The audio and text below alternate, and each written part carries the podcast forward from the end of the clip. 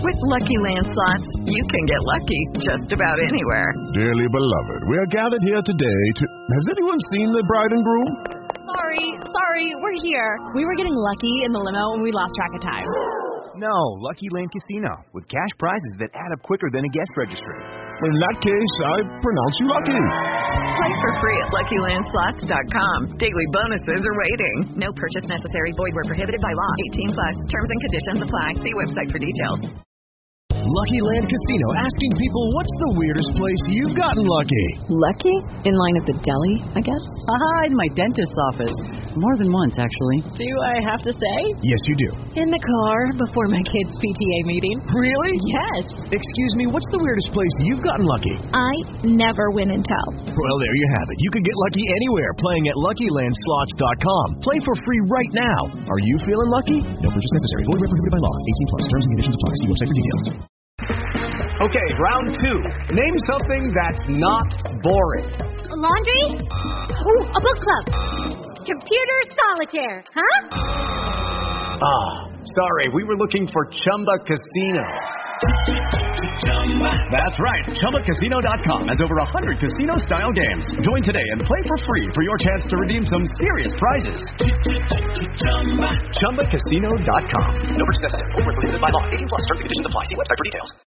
I'm Franny Benali, and you're listening to In That Number. And they lift one over the top for Danny Ings. Ings in the box. Oh, onto his left foot. Brilliant. Oh,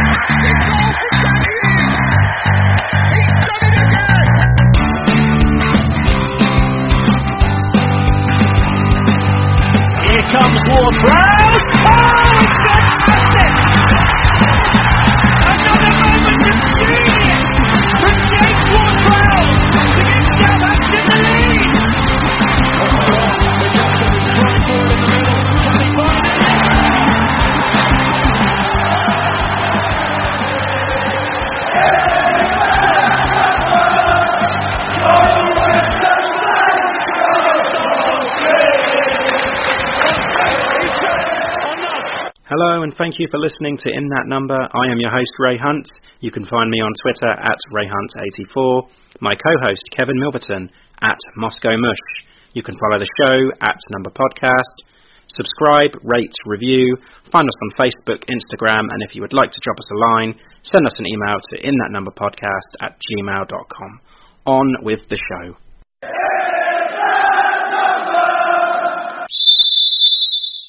Joining us this week to discuss Saturday's trip to Anfield, we are delighted to welcome Saints writer Luke Osman, and we'll be pressing him for his thoughts over the ne- over next week's fourth round replay against Spurs 2. We have, of course, ITN news to chew through, and our usual Super Six fantasy football. But first, my co-host, the one and only Moscow Mush, Kevin Milverton. Kevin, say hello. Hello. Hello. that was better than last week. Uh, how are you feeling? Because you were a little bit under the weather. It was a false alarm. Yeah, I didn't have the Chinese plague after all. I managed to shake it off. Um, That's nice.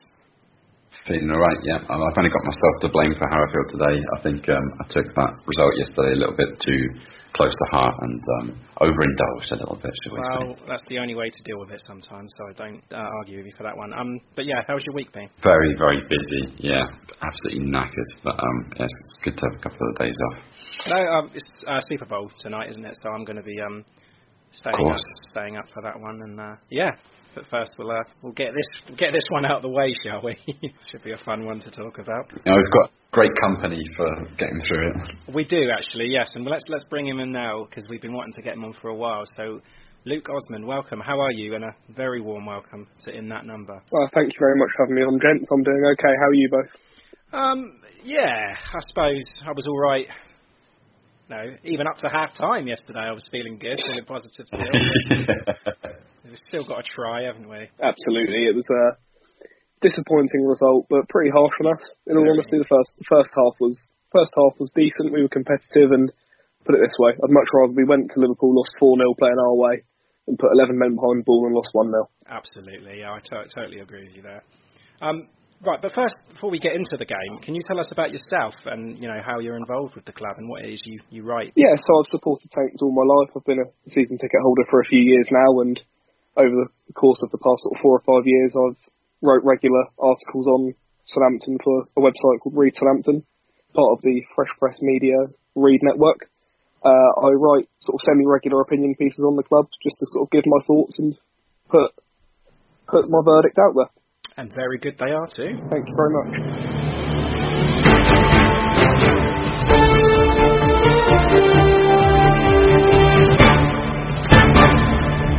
This is ITN in that number news. Okay, so ITN news, lots of news to chat through this week. So I'll start with yeah, okay, we'll start with with Kyle Walker Peters, the loan deal for a fullback that we desperately need, um, with apparently no option to buy, but nevertheless, you know, he's going to hopefully do us a steady good job until the end of the season.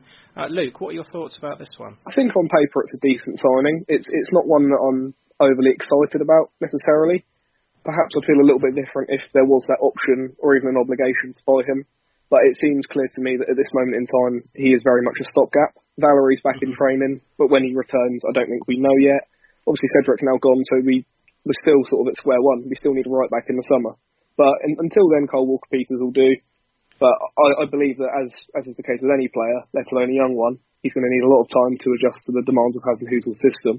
Can't really expect miracles from a player who, as far as my calculations go, I think I read that he has played less than a thousand minutes of senior football. That's right. That's yeah. that's that's a really small sample size to judge a player on. But from what I've seen, he's a good young player, forward thinking, he makes good decisions, and he's quite decent at both ends of the pitch. So it'll be interesting to see how he gets on if he's an immediate upgrade on Cedric. And it's it's a tricky one because Ralph does require a lot of intensity at you know both ends of the pitch from his fullbacks.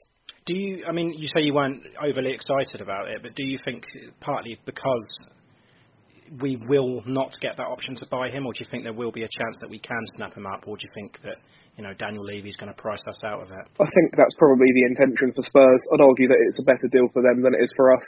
I yeah, because I guess they can set his price based on performance and, and and mm. appearances and stuff.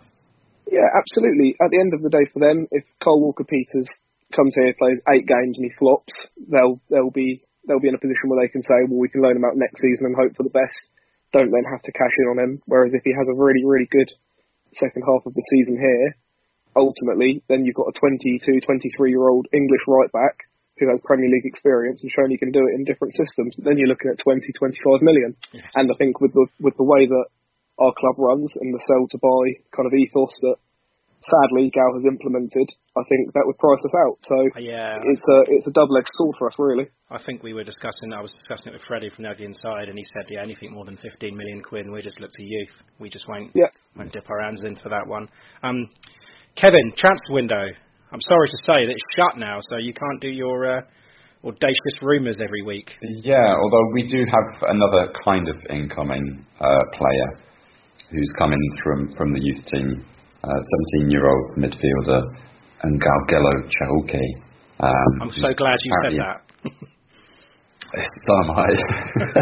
um, but yeah, he's um, yeah apparently been im- impressive with the under 18s and uh, under 23s. He signed his first professional contract until June 2022. I don't think we're going to see anything of him this season, but um, yeah, who knows? Um, maybe next season might be able to see him on the bench. There. Possibly, possibly. So those are the ins. Now we should go with the outs. So we said goodbye to two Saints this week. We had Yeah. Cedric obviously moved to Arsenal on loan for the rest of the season. Um, and then the one that got me was the very popular Maya Yoshida, who was moved to Sampdoria for the rest of the season. Guys, I mean, how are we feeling about this news? I mean, Cedric was expected, I suppose, but Maya really caught me off of guard. It was, it was quite, quite a sad one. Yeah, I was I was gutted. To be honest, I was gutted to see him go. I understand that Ralph obviously wants to look towards the future. That is the plan. That's the philosophy. And maybe some people are going to see it as good business for a, a player whose contract does expire soon. But I think only time's going to tell if, if it was worth the extra couple of million. If if Bednarek or Stevens get an injury, Danso's very raw and Vestergaard's proven that he's a liability. I'm afraid. Um, But either way, I think I think I speak for most Saints fans when I say that I wish him all the very best. I'm, I'm sad that he's gone because he's been a part of an incredible journey. But his work, not just for the club and the city, but for the city and its community through initiatives like the Saints Foundation, will always make him something of a cult hero here. Um, so yeah, I'm disappointed he won't actually have a testimonial. I, I was kind of hoping Yeah. Hmm. something like that would come about, but he was a model pro, and I expect he'll be missed in the dressing room. Uh, but there, there, I mean, there, there might be an opportunity for him to come back. I mean, if he doesn't accept another contract at Sampdoria, you would like to think that if we were to offer him another one-year deal, he would take it. I, I mean, I, I don't expect it's going to happen, but maybe I'm just hanging on to something that is, you know, that is a possible still. Yeah, I, I think it would be it would be lovely. I think he's still a decent a decent backup defender. Not good enough to start nowadays, but a decent backup. Yeah. Absolutely, that's that's the word. Um, he's he's a six out of ten every week, and sometimes those players you do need them, but unfortunately, I think something like that won't happen just purely because I mean we've made four signings under Ralph Hasenhüttl, and the oldest they've been have been 23, and Maya Yoshida's 31 now, and it's it's been clear that he's I think he's peaked. I think he's declining, and maybe a move to Italy is gonna gonna suit him well. And I think I think it, it could be a good move for him as a player. Yeah, and Kevin, Luke said about the uh, the fact that it could be good business for the Saints, you know, letting Cedric go and Yoshida go when their contracts are expiring. But I know how you feel about my Yoshida, Kev. You're like every other Saints fan, really. But what, what did you think about the Cedric news? Um, so I mean, we we, we kind of expected that, and yeah. I think um, Kyle Walker Peters is part of that plan of um, Cedric moving out and yeah, having an option with Valery question marks over him in the squad uh, does give us um, more than one option at right back. But yeah, with regards to Yoshida, um, yeah, so real shame. I've got kind of grown to love him, and he's been in the team as long as we've been back in the Premier League. And but to be honest, when he was first playing, I didn't really no. rate him that much. I mean, he had a, lot of mistakes in him, didn't he? Mm. Um, it was him and um, was it Jos Hooiveld. Yeah. Um, pretty awful defensive pair. but um, he seems to have grown and matured, and um, yeah, I think we're going to miss him, as Luke said. Uh, we do not have many options um, in centre of defence now, and um, I think we're going to miss him in the squad. I think he's going to be missed in the dressing room mm-hmm. for sure, as one of those players that um, is looked up to in the squad, and um, he's really increased our following in Japan um, where he's a, a, really big deal as uh, captain of the Japan side, and yeah, in the city and the community, um, all the work that he's done with the Saints Foundation and everything. So yeah, I think just like um, Steven Davis this time last year, we're losing a kind of club legend, but. I suppose if it is a loan deal, so he's still officially our player, so mm. maybe he could get a testimonial. Yeah, um, am I right in thinking as well that his last game was that Leicester one? He uh, um, he, he came on he came on a couple of times, didn't he? And oh, okay. he, he started Good. he started against Huddersfield. Huddersfield in the cup, so it wasn't. Perfect. He, okay, that's could, fine. you could say he didn't, he didn't, he didn't bow out without a clean sheet. That's good. No, I was just thinking that. It's just something that yeah. went through my mind there. I thought maybe, please tell me that wasn't his last game, was it? But no, that's fine. his last in memory. Yeah. um, uh, Kevin, any more players that we've uh, sent out yeah, um, Ken Ramsey, he's gone off to Shrewsbury Town on loan until the end of the season. He's gone off to so Liverpool got, in the next round of the Cup, yes. That's what I was going to say. We've got one Saints player's got a chance of beating Liverpool this season. um, yeah, also um, Callum, Callum Splattery, as I've been auto-corrected in my notes. Um, yeah, Callum Splattery, uh, he's gone off to join Dutch side uh, De Graafschap oh, on very, a six Very good, Kevin. Yeah. so you're going to get your Steve McClaren out there. Ah, yes, yeah. Um, I also um, heard rumours. Sorry, before, sorry to butt in, but um, that Kevin Danso's loan could be terminated. Um, Luke, did you hear about that one? Yeah, I, I heard that there were rumours, but and it sounds as though there was there was interest from clubs across Europe. But I think with the transfer window now closed, and given that we've obviously we've obviously let Yoshida go, I can't see us being being that rash. Mm. I think we've we've made we make some peculiar decisions mm. with our players, but but um, to say the very least. But I, I don't think we'll leave ourselves with just three centre backs with you know you know for the rest of the season, especially given that you know, it was only a week or two ago that we were open to letting Vestergaard go. Yep. So I think I think Danso will be here to stay until the end of the season, but I'd be very very surprised if we activated our option to sign him. Having said that, he's not really a centre back either, is he? because we've not played him there. So.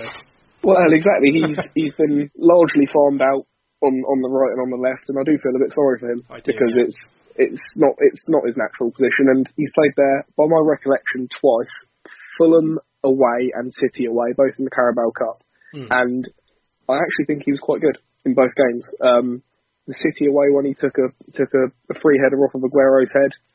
He he looked reasonably comfortable, but I think the the partnership of Stevens and Bednarek has been very impressive in the past six or seven weeks, and if it ain't broke, don't fix it, kind of thing. Absolutely, yeah. Um, Kevin. Yeah, Sorry. another another minor out, and it's not Neil Shipley this time. Uh, it's, um, yeah, Macclesfield they've signed uh, young midfielder Harry Hamlin on a free transfer. Okay. That rounds up all the outs. Okay, um, and other news that uh, Yan Valery, as you mentioned, Luke, at the start, that he could be back. Well, he is back in training, so after his well his mysterious illness, as it were. But yeah, he's um hopefully should be back soon, and he'll be competing with Kyle Walker Peters most probably. Um, another bit of news that you probably all know about as well is that we are, if we can get through that Spurs replay on Wednesday night, we will be at home again to Norwich. Similarities drawn from that 2003 Cup final run where we played Spurs and Norwich at home. So yeah, could be a spooky one, Kev. It's a big if, though, isn't it? it? is a big if, yeah.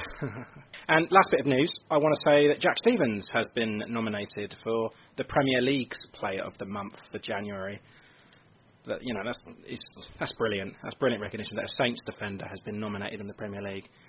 That's really, really, really good. Um, but more importantly, Kevin, was he nominated for the official in that number Player of the Month?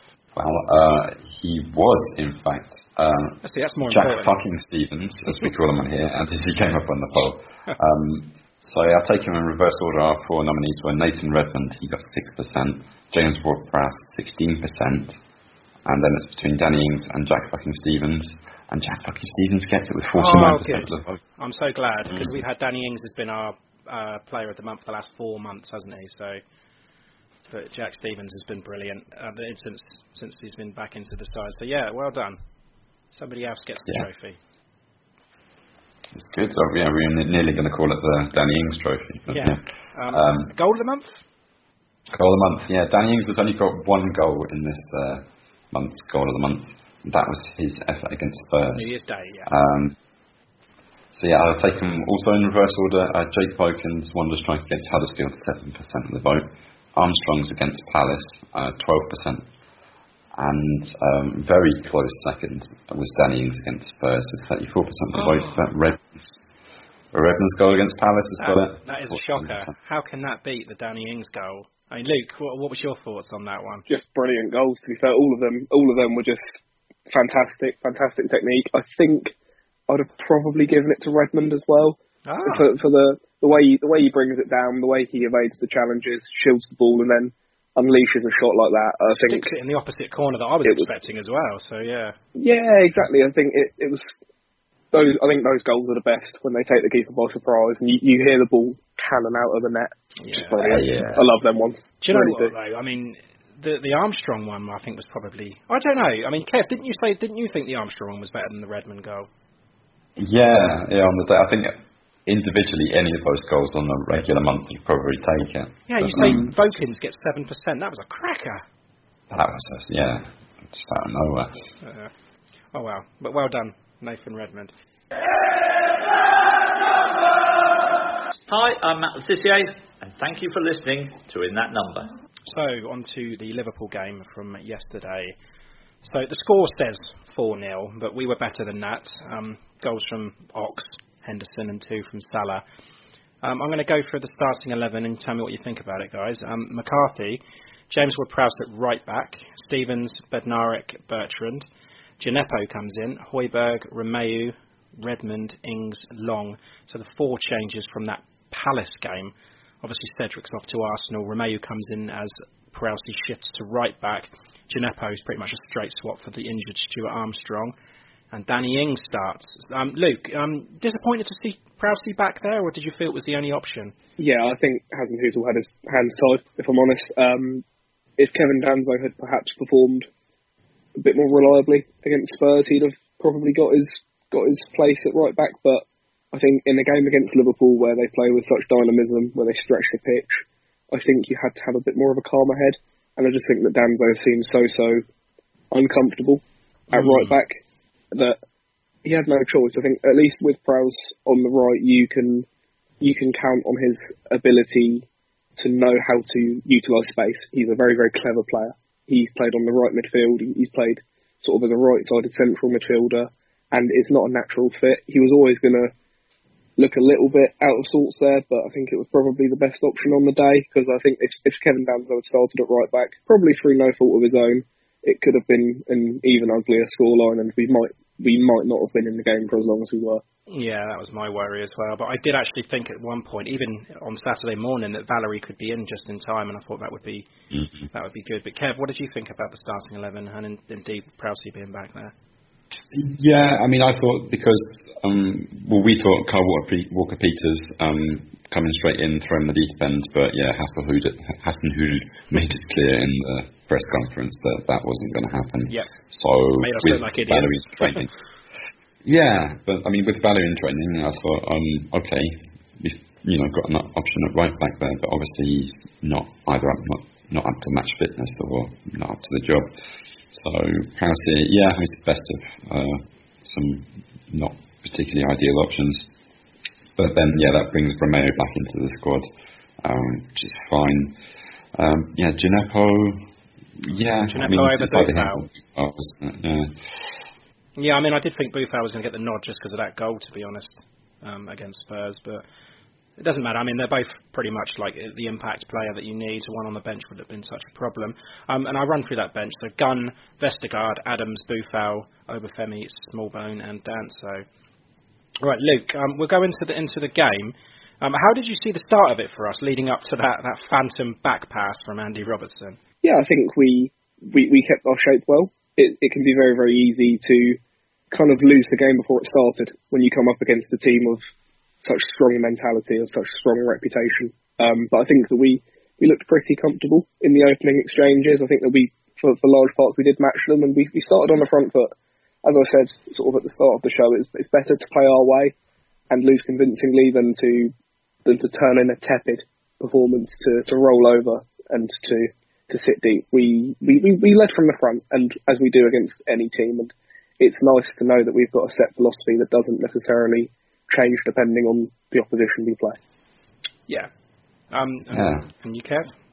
I, I thought we I thought we were quite strong. I, I think it kind of smacked of, of those uh, two City games that we had after, after Leicester, and we had a really kind of strong, disciplined back line. You could put a ruler down, and um, yeah, we seemed to be dealing with Liverpool quite proficiently. I thought.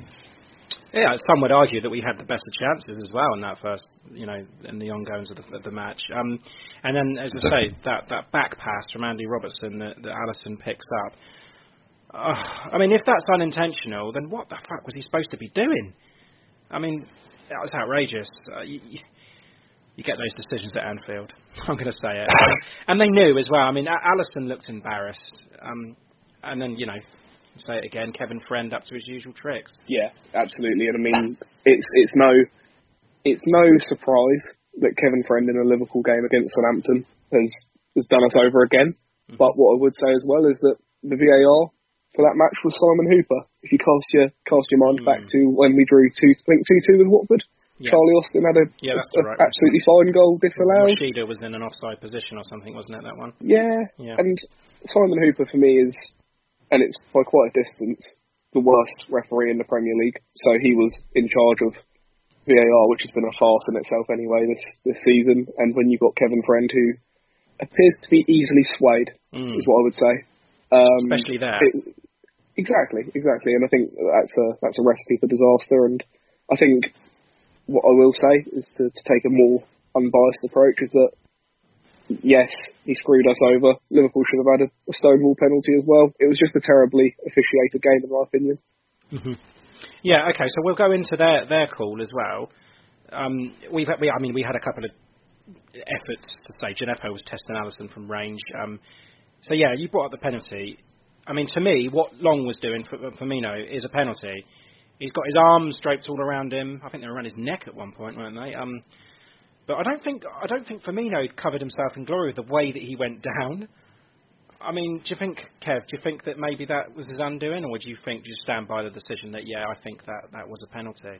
Yeah, I thought it was a penalty. Mhm. Um, I mean, it's, it's not a sort of rough and egregious takedown, but yeah, he does go down lightly. Maybe that went against him. That's what I yeah. mean, yeah. I, I, I, don't see how that wasn't given, but I mean, yeah, may, maybe maybe Kevin Friend thought, you know, if I give a penalty there, then I'll really cop some abuse, pun intended. So yeah, maybe he just thought let's balance out now. Let's continue with the game, which obviously is not the right way to officiate a game, but maybe that's what he thought. Who knows what's going through his head? not, not him. um, but yeah, as Luke said as well, we were creating the chances. We took it to them as well. We had like no fear, and it was nice to see because we weren't sitting back and letting them, you know, go for it. And Liverpool was sloppy at the back. I think Gomez gave an opportunity to Long twice, didn't he? I think he tried to clear it and then he, he headed it to nowhere. I don't know what he was doing.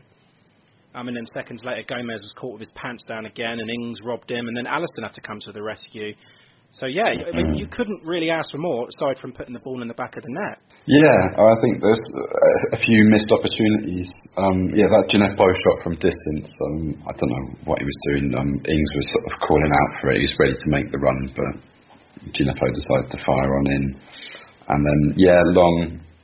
He had uh, yeah two chances there. Yeah, Van Dijk sort of heads it back to him, um, but it's quite a tame tame shot that gets gets saved. And yeah, I think we had we had all the chances in that first half. Um, yeah, we had ten shots, uh, four on target. Um, wow. to, to that, yeah, I mean they also had four shots on target. So I, mean, I think we were equal teams, but I think our chances were much better. Mm. And none of them involved a handball either. um, now then, Luke, the penalty shout, the other penalty shout. Um, what about this one? I mean, why was that one not given? I'm talking about the Ings one. Honestly, your guess is as good as mine. I I feel I feel like this season the rules change with every game that passes. Um, it's it's blatant, isn't it? Yeah. Fabinho sticks his leg out, he trips Ings, he impedes him, and you know a lot of other Premier League forwards would have made a, made more of a meal out of that. He tried to stay um, up. Yeah, he tries to stay up because he's in he's, he's confident, he's in good form, he's an honest player, and he wants to score goals against but, the club as well. So yeah, exactly. But um, I, you know, I, I, I don't know if this was the case, but on match of the day last night, they, they did say that it was it was checked. They they did say that VAR did did assess whether or not that was a penalty, and they came to the conclusion that, that clearly it wasn't. But it kind of it just reverts back to my old point about you know you've got Kevin Friend, a, a substandard referee, and then the man in charge of VAR substandard as well. So ultimately. This, this you're going to you're going to be cost. You're going to be cost. You say yeah. I mean, Kevin Friend was right near right near the the, uh, the trip.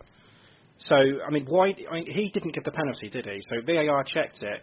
VAR are too afraid to go against the referee's decision. They will not do it. I don't know. I mean, I don't. I don't have the stats on this, but it does seem like that if the referee does not give the on-field decision, and then VAR don't seem to want to overturn it. It's not yeah. that he didn't give the decision. Um, he straight away said no and didn't even stop playing. But he was so. standing right there. I mean, how closer could you be? I don't know what he was looking at. But yeah, he saw it and decided that that wasn't wasn't a foul. So then, why did VAR need to look at it again then? So I don't. Because they're not going to overturn him anyway. So what's the point? It's just I don't know.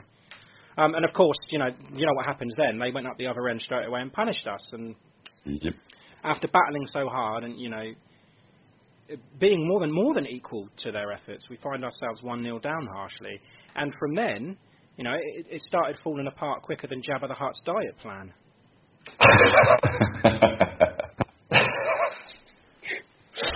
Sorry, yeah, I'll, it, I'll, carry on. Luke, it, yeah, was it was it, there a wasn't, case then of just like like hopelessness and the heads dropped and that was it? It's it's very difficult. I think that when you when you go one 0 down in any game, in any Premier League game, it's it's always going to be an uphill battle. But we've we've shown we've shown in recent weeks that, that we, we do have the capacity to do it. We we went one 0 down against Leicester, came back and won two one. I just think mm-hmm. that the the way in which this Liverpool team carry themselves, you you just you can't beat them. You you just can't beat them. I don't know what it is. Mm. Um, is there something intangible about this Liverpool side that I don't think anyone can quite put their finger on? But they were pretty average in the first half, but then in the second half they you know, turned it up a gear, and we ultimately couldn't match that. I think that our defending was sloppy, very sloppy in the. Mm. It sort of as time wore on, but that's what Liverpool do. They don't they don't wear you down with incredible passes. They don't wear you down with incredible phases of play. They wear you down mentally. They tire you out. They know exactly how to go about winning games, and that's why they are one of the best teams I've ever seen. And it's why I've got no, you know, you never like to lose a, a game of Premier League football four 0 but you kind of look at it and think we went there, we gave it our all, we we played our way, and on another day we go one 0 up, and it's it's a different game. We we just we just don't know, but um. I'm proud of the lads, though. You know, it's it's it's okay. Yeah, you can be proud after a 4 0 loss, but in that regards, yeah, because like you say, they they can just turn it on just like that. And I think Klopp needs a lot of a lot of praise for what he's what, what he's done at half time. He must have done something or said something and changed it up a little bit to make them come out there. But then again, as you say, Liverpool are playing with so much belief and confidence, they probably don't need that anyway. They can just go out there and say, well, let's not panic. You know, we're a great side. We know what we have to do. And I, yeah, I just think they're going to be so difficult to beat over two legs in a Champions League game as well. So, I mean, assuming that they are still going to be going for the FA Cup, then the treble is still on. But as you know, under 23s look like they're going to start. Um, Kev, yeah. So anyway, as we said, it go we go two 0 down with that Henderson uh, goal, and that was it. Then we were never going to get back into it from there. Um, and then Salah this is an example of how clinical they are because that long, but it was just a long ball from Alisson. Um, Henderson, you know, plays an amazing ball, it has to be said, and Salah, Salah Yeah. finishes it off. But Bertrand, I thought, was pretty lazy there. There was no attempt to head the ball, and there was no attempt to chase back, which goes back to my previous point. It was like you're 2 0 down, you're playing Liverpool at Anfield, you've got the ref against you, you've got the fans against you. You know, it's, it's just a case of like hopelessness. Yeah, I think um, you, you can see sort of in slow motion when um, Bednarek stretches out to try and meet that ball from Henderson, just doesn't quite get a toe to it, and then it's, it's just over, isn't it? Mm. And of course, I think- their customary 90th minute goal. That was Yeah. a bit of a scramble, bit of a mess. As Luke touched on, the defending was, yeah, it just seemed to get worse as the game went on. Yeah, I mean, managed. Um, it's, uh, Fabinho beating Boufal there. Gets the ball to Salah and managed to pass it around the entire back line. And yeah, it's just a, a, a one-two Firmino there, square ball in, tap in at the at the far post. And yeah, that's it. Yeah. I think we were just, you know, they tired us out by that point. I mean, they can always do just enough, can't they, to to see, see off a game. And yeah, well, I think when that second goal went in, that was it. I mean, we were led like lambs to a kebab shop. Yeah, I mean, that, so that was it. It was 4 0. Um, but, you know, we must have been full of hope at half time. But yeah, it was a very, very good effort. As the 4 0 did flatter them, we, we had the better chance, especially in the first half, causing their defence lots of problems. They're forcing the back passes. Um, Gomez looked injudicious at parts. Um, but in spite of that back pass and the penalty claim, uh, would it have changed the outcome of the game? Probably not. I don't think so. Um, Lost lost two one probably. yeah, maybe or something. But Liverpool would have found the way Yeah. to win, as you said, and they're they're ruthless when they need to be. But yeah, as I say, nevertheless, a very unfair scoreline. Um, but we take it, march on, and then we concentrate on getting on the fifth, getting to the fifth round of the cup before obviously we've got Burnley. But um, yeah, Luke, any final thoughts on this game? Just that, just that there's no, there's no need to panic. Is what I would say. There's there's no there's no shame in losing to a team that's now picked up 100 points from a possible 102. That frankly is ludicrous. Yeah. Um, it's fine. It's absolutely okay. The the the next five games for us are all really really winnable. I don't. I'm not going to say we're going to get 15 points because we know exactly what Saints are like. We'll probably end up with nine. Well, I mean, that that might even be ambitious, knowing how knowing how we go about the winnable games. Yes. But but look, it's we're still, in my opinion, absolutely safe now. I think there are just too many teams below us that are worse, and it, it's time to stop looking over our shoulders. It's time to start looking up and looking forward. And I think that I think that we enter a good period now. Hopefully, the lads can can do well against Spurs and then have a nice break and be fresh and ready to go for the Burnley game. I like that. I like that optimism. Um, Kevin, before we put this game to bed, um, have you got any any stats?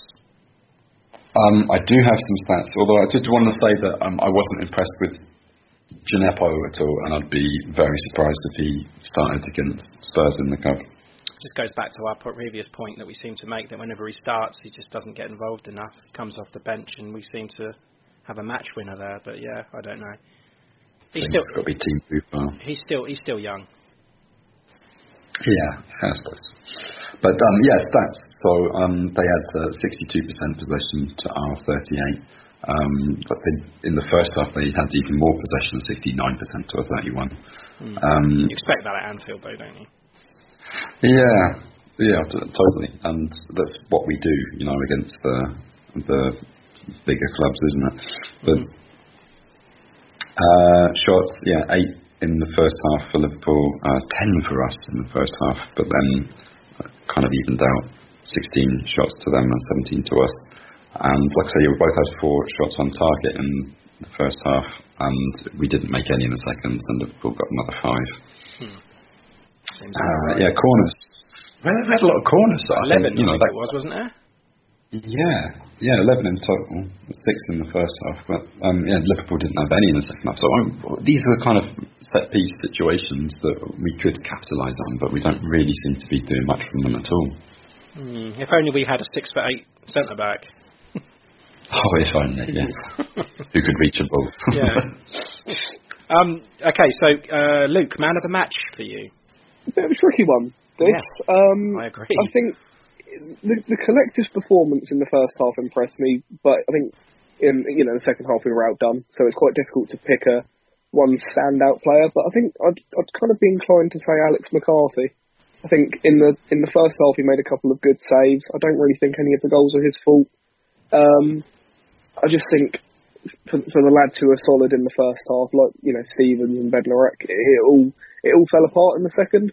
Mm. So it's it's a bit it's a bit tricky to kind of to say that. I think, you know, Shane Long worked hard up front. Danny Ings' decision making let him down, but on another day, you know, his, his mazy run in between the best defence in the world wins Saints a penalty at decisive time. It's it, it's fine margins, but I think I think I'll go with Alex McCarthy. Okay, well, I mean, I've written down. I, I think Bednarek, as you said, had a really good first half, as did Jack Stephens. But I think, yeah, as you said, that first half they did everything you expect them to do. Mm-hmm. But we lost four 0 so I don't think, as you said, I know Alex McCarthy's not at fault for any of those goals, but I don't think we can give it to a defender just simply because of that and the way that we fell apart in the second half. Um, Mm-hmm. so I was inclined to give it to Danny because I just felt like everything, every chance that we had or we're going to have, it would be, you know, him that does it. Um, and I, I like the fact that he, he, you know, Ralph took him off. Was it 70th minute? I mean, Yeah, to me, that, yeah. to me that says that he's he's playing on Wednesday. Um, yeah, I Mm. thought you know he should have had a penalty. Uh, but yeah, and I think Ralph actually it has to be said that I think Ralph is managing very well this year. And he's kept him injury free. But I'm gonna yeah I'm gonna give it to um give it to Danny Ings.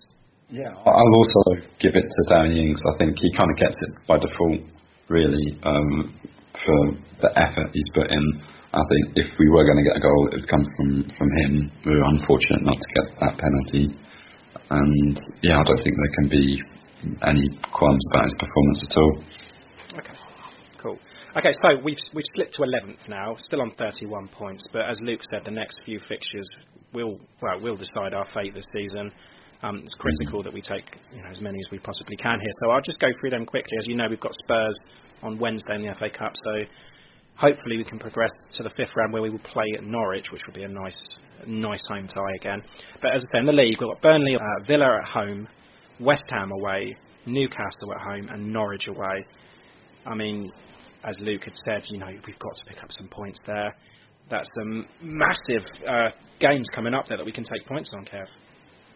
Yeah, I think by the end of that we'll know whether we're still in that relegation struggle or not, or whether we can start looking further up the table. Hmm. But yeah, I don't think oh, anyone but the most deluded Saints fans was expecting anything from this game. Um, we all know it's you know, it's those those kind of fixtures that are going to make or break our season. But I'm looking forward to it. Yes, this should be a good one. Right, okay, so we will turn our attention to Tottenham on Wednesday. Uh, Luke, what sort of game can we expect here, and what sort of lineups? I think it's going to be tight. I think you know Jose Mourinho pretty much has to go for the FA Cup. because Spurs have been awful in the Premier League, and it's it's their only chance of winning a trophy. I can't envisage them getting to the Champions League final again. Mm-hmm. Um, but but equally, we're in a good position now. We're a good, we're you know I'd say we're pretty safe. Uh, fears of relegation are you know touch wood behind us. It'll be it'll be a cagey game. Mourinho's going to know how dangerous we are on the break, but I do. I wouldn't say I'm confident, but there's definitely a sense of quiet optimism. Uh, Ralph's coped quite well against Spurs in large parts for the, the three games we've come up against them this season, and with the backing of five and a half, odd, you know, five and a half thousand fans at the stadium, it could be a it could be quite a special night. You know, it it, uh, it could be a really really entertaining game, and yeah, there's there's a there's a sense of hope. I think. Oh, that's good. Um, who do you, who would you expect to be playing? Do you, do you expect Gunn to come in for McCarthy? I'd I'd like to keep a settled side. Bearing, Um, bear, bearing in mind we've got a break now, we don't play next Saturday, so should he just Yeah. go? Should he just go all out and play the team that played pretty much against Liverpool?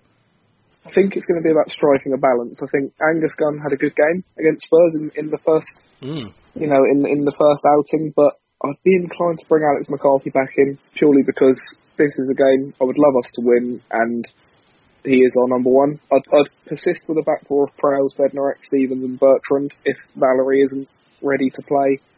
A midfield two of Højbjerg and Romeu picks itself if Prowse is, of course, at right back. Mm-hmm. I'd bring Boufal in for Djenepo. I think Djenepo's better off the bench, as you okay. you know. That was my as next you- question. Yeah. as you've alluded to, and I'd, I'd keep Redmond out wide because I think he's important to the balance of our team. Up front, I'd make one change. Uh, I'd take Shane Long out and I'd bring Michael Obafemi in Ooh. because I think that I think that Obafemi and Ings is our best partnership. I wrote a piece about that in in the uh, in the past week. I think that Nice. Shane Long and Ings, Ings do work well, but I think that Michael Obafemi is a very, very, very clever player, and I don't think he gets enough credit for that. He makes very good passes, finds space really well, and I think Ings and Obafemi could be the way forward. I think there's a certain sense that of unknowing unknown about Obafemi, especially when he's played in Premier League games. There's not a lot of teams that know an awful, awful lot about him. So he Mm. ha- he has got that pace and he has got that strength. So yeah, maybe. I mean, I still want to see more of Che Adams.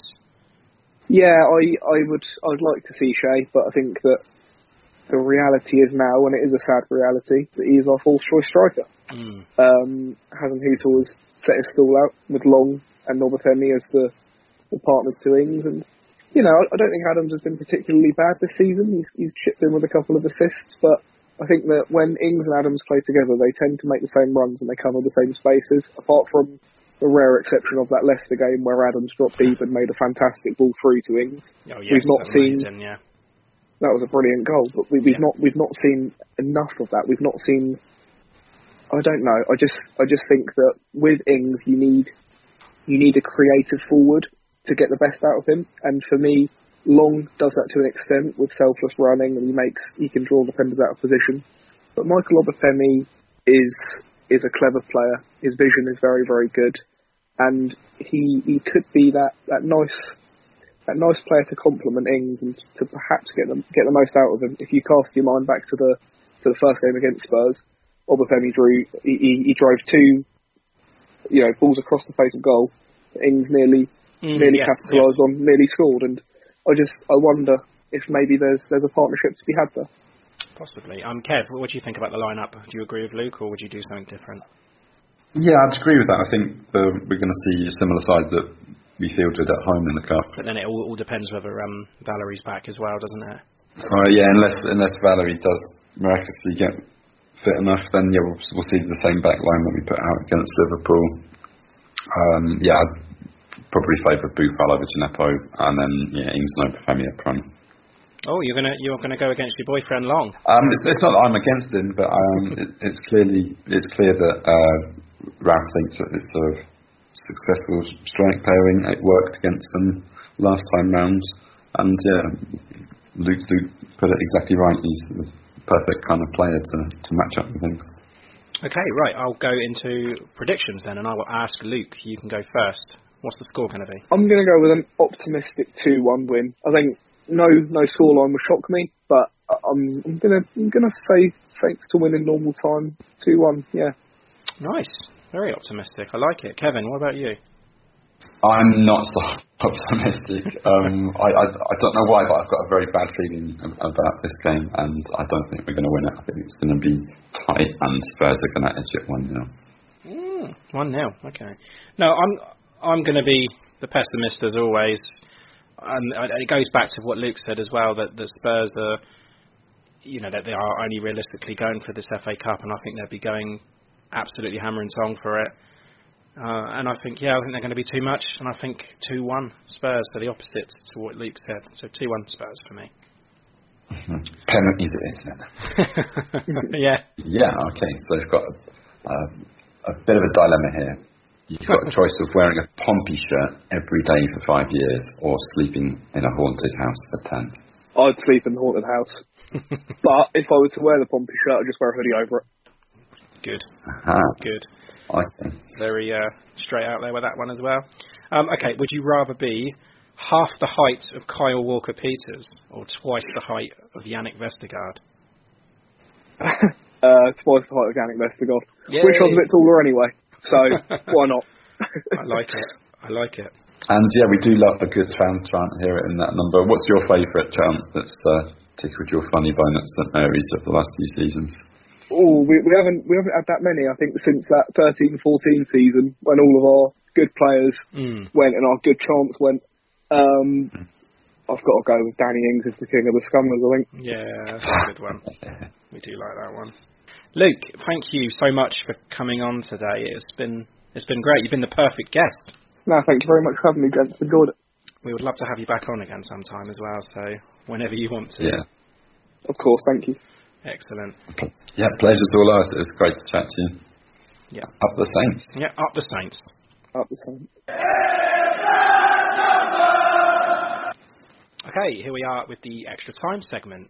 Um, we'll start off as usual with the predictions. Now, we both went for a Liverpool win, obviously, but I went for a 3 1. You went for a 2 1, so two points each. So the scores are now 49 37 to you.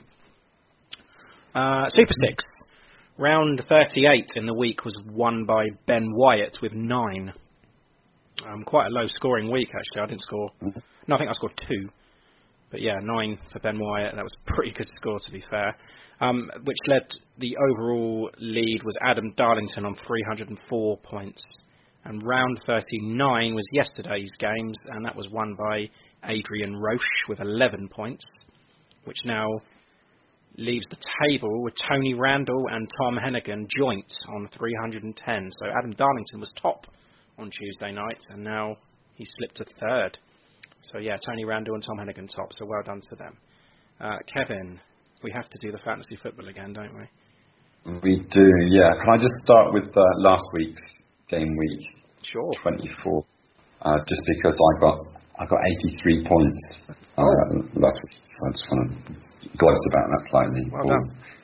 Sort of fell in my favour. Wow. And De- Dele Alli, Jackie Stephens, and Alexander Arnold, my triple captain, all came out quite well for me. Uh, again, ridiculous number of points on the bench. Another 15 points there on the bench. And that put me in our podcasters league within two points of uh, the leader, John Bailey, who I thought was absolutely unreachable. But then this week, um, he's pulled out at the back. He's captained Mo Salah and got 80 points. And wow. I, I didn't. No. Uh, yeah, my team's. Yeah, would you have been Would you have been happy if you did though? Let's face it. Would you? You know, you're taking points off of Saints' misery. Uh, I don't know. Yeah, it's, It's I've, I've never had that big. it is really, isn't it? Mm. Um, but yeah, your Fifty Shades of Che performed similarly. Um, yeah, Bertrand's captain. Yeah, I don't know why that was because I never put him as captain. I think that I don't know. I mean, maybe I did it by mistake because I carefully selected mine, and it wasn't Bertrand. I don't know how that's happened. Is there a thing that does it automatically? I don't know because that's Uh, clearly not me. Well, your vice captain normally takes it if uh, it gets subbed out for injury or whatever. But yeah, maybe it was just a, a misclick. Yeah, I don't get that. But I mean, I, I selected the right goalkeeper for once. That was good. I, I put the, the the weaker goalie on the bench this week. I think Wan-Bissaka scored me nine points, Van Dijk scored me six, Chilwell scored me seven. So I don't think it was too bad. Yeah. I've still got Alderweireld to play and Sterling, who's my vice captain. Stupidly, but yeah. There we go. But yeah, in our in that number podcast uh, league this season, um, at the top it's still Steve McCulloch in Ralph We Trust. Uh, he's yeah now 51 points ahead at the top, so um, no real chance for anybody else. Um, Jamie Thorpe and Lucy Heiner are tied on 1,456 points each. So yeah, it's heating up there. Uh, Dan Buck makes it into the top 10 with his absolutely fabulous. Nice. Okay. Um, you got a Russian phrase for me this week? I, I, did I just say, Ah. do you got a Russian phrase? That's really good grammar, by the way. yeah, I should give you an English phrase first, um, how I was thinking about this, and I thought maybe we could say something like, um, "He's no friend of ours." Okay. So yeah, he's no friend of ours would be on nam nie drug. Oh my. On nam ne drug. On nam nie drug. On nam ne drug. Okay. Mm. Okay. On nam ne drug. Uh, yeah. So yeah, I'm your friend Kevin. But Kevin friend. okay, thank you. I think that's about it this week, Kev. Um, but before we go, you know we like our predictions. Can I get your prediction for Super Bowl 54? Um, yeah, I think the the Steamers will get it in the, the second third. Um, they'll win a, a, a score kick um, in overtime. Nice. Okay. But yeah, anyway, seriously, who's going to win? What's my choice? Uh, Kansas City Chiefs against the San Francisco 49ers. Um, the Chiefs. Chiefs have not won it since Super Bowl 4, just to let you know, and the 49ers have won five of them in the 80s. Yeah. So you're going to go with the Chiefs? they're- Yeah, they're going to make history by uh, having me look like I know something about American football. No, they've got a good chance, both of them have, but it's one of those Super Bowls that I can't really decide. I'm really unsure. I've got good cases for both of them winning it and losing it, but I don't know. But I want the 49ers to win, so I'll be cheering them on tonight. So come on, you 49ers! Up Okay, the 49ers! Um, one, just, just, just one last thing, and I'm pretty sure you know what I'm going to say. With uh, a, a little break b- between the podcasts, and our new signing, I think Carl Walker Peters. How can you do a song about Walker. Peters? Well, that's the challenge, isn't it? Oh, okay. Yeah, it's, it's definitely going to be difficult. But uh, yeah, have yourself listening out for what could Yeah. could work it into. God, I'll let you do it, yeah. I'll just uh, sit back. Oh, you do your best, mate. I'll try. I will Yeah. try. Right, okay, so on that note, up the 49ers. Up the Saints. Up the Saints.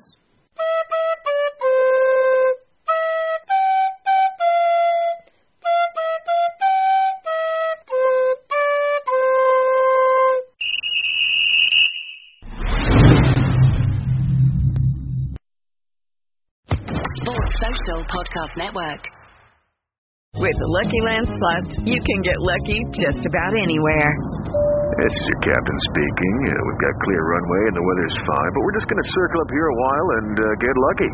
No, no, nothing like that. It's just these cash prizes add up quick. So I suggest you sit back, keep your tray table upright, and start getting lucky.